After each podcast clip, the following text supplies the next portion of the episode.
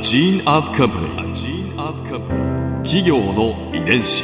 企業の遺伝子。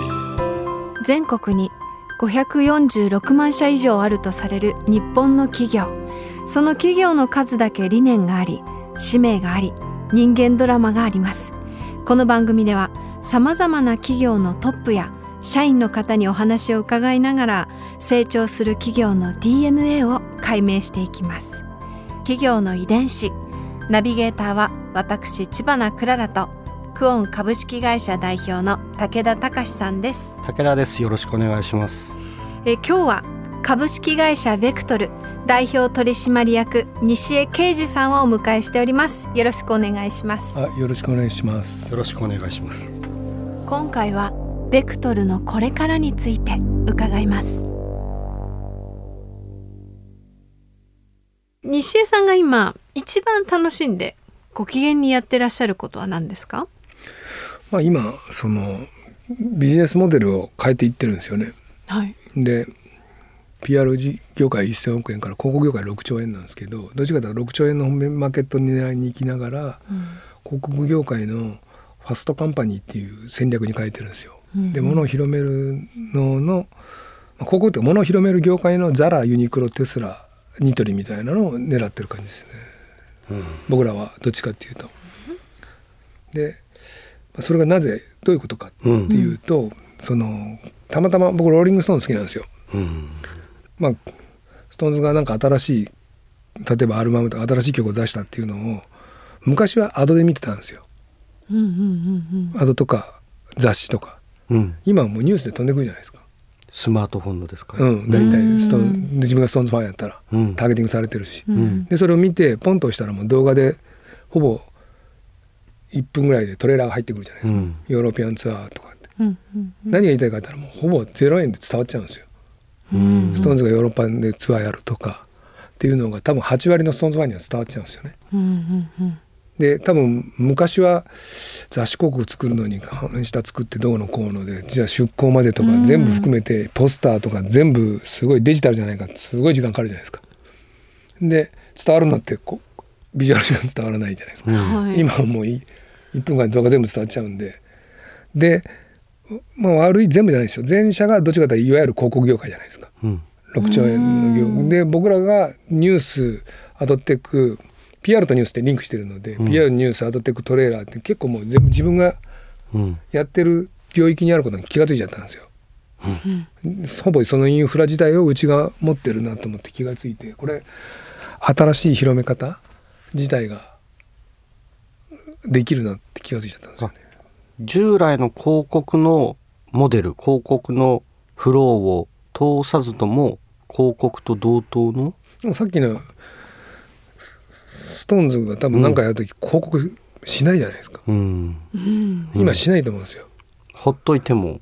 いや、ほっといてニュースで伝わっちゃうんで、うん。で、アドテクで当てれるので、うん。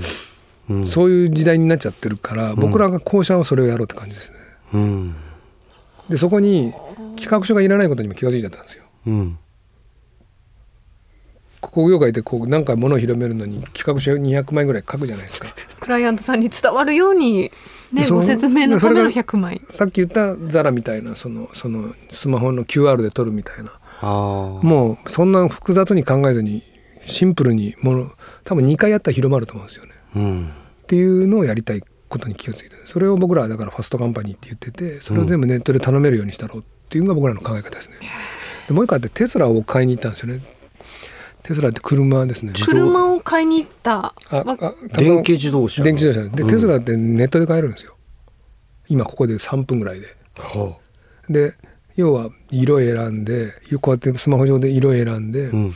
でエンジン選んででその完全自動運転するかどうかって金額が横に出てきて、うん。で次へ押した瞬間に住所入れさせて、うん。でクレジットカードの番号入れて頭金30から5ちょっと忘れたんですけど、うん。50万入れたらもう終わりなんですよで半年後に届くんですよ。これを見てあれこれ1500万ぐらいにでもネットで頼む時代になるんだっていうことに気が付いちゃってうん。で僕らはなんかその方向をこう今やろうとしてるんですよね。そういうもうここ書類もないじゃないですか。で完全受注になってるし。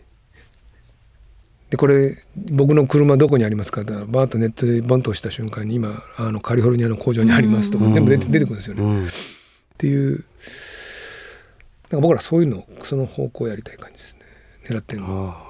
広告業界のそういうものを広める新しい考え方のファストカンパニーみたいな。だから物を広めるのにそんなお金かかんないよねっていう。ハードルをもっと低くしてあげて、まあススムースにスマートに。フランス料理とマクドナルドみたいマクドナルドです、うん。うちは分かりやすく言うと、その方向を狙ってるって感じです。企業の遺伝子これはいつも皆さんに伺ってる質問なんですけれど100年後の未来ベクトルはどんな会社になっていると思われますか？またなっていてほしいですか？まあ僕が作った会社なんでなんかまあいい会社であってほしいなっていうのはすごいあるのとあとは100年後あんま考えることないので10年ぐらいぐらい今2025ぐらいまでは考えてるんですけどね。うん、じそれ以上ってなんかいつも考えるんだけどなかなか。それは IR 的にもお聞きしていいことですか？2025? は考えてますよ。はい。あまあ普通にはい。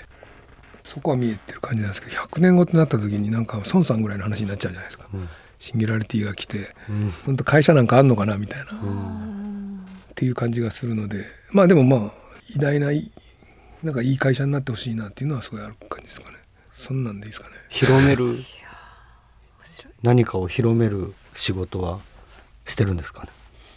ベクトル自体がですか、ベクトルは今投資とかも今3年で120社ぐらいしてたりとか、で自分で事業を今いっぱいいろんなもの作っていってるんですよね。だから PR だけで終わるとは思ってないと思います、うん。はい。ここで Clara's Viewpoint。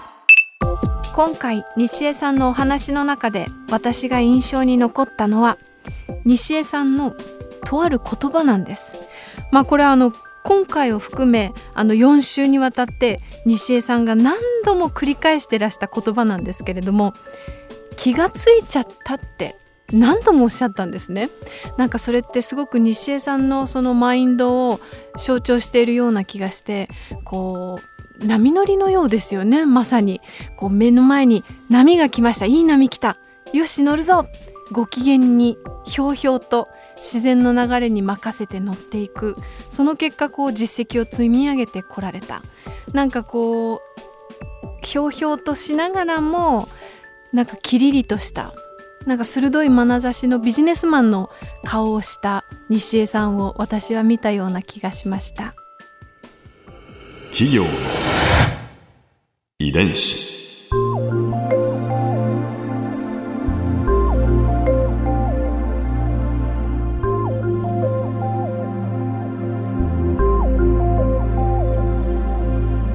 この番組はポッドキャストのほかスマートフォンタブレット向けアプリ JFN パークでも聞くことができます。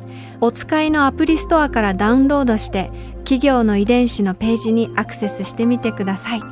それでは来週もまたお会いしましょう。企業の遺伝子ナビゲーターは私千葉なクララとクオン株式会社代表の武田隆でした。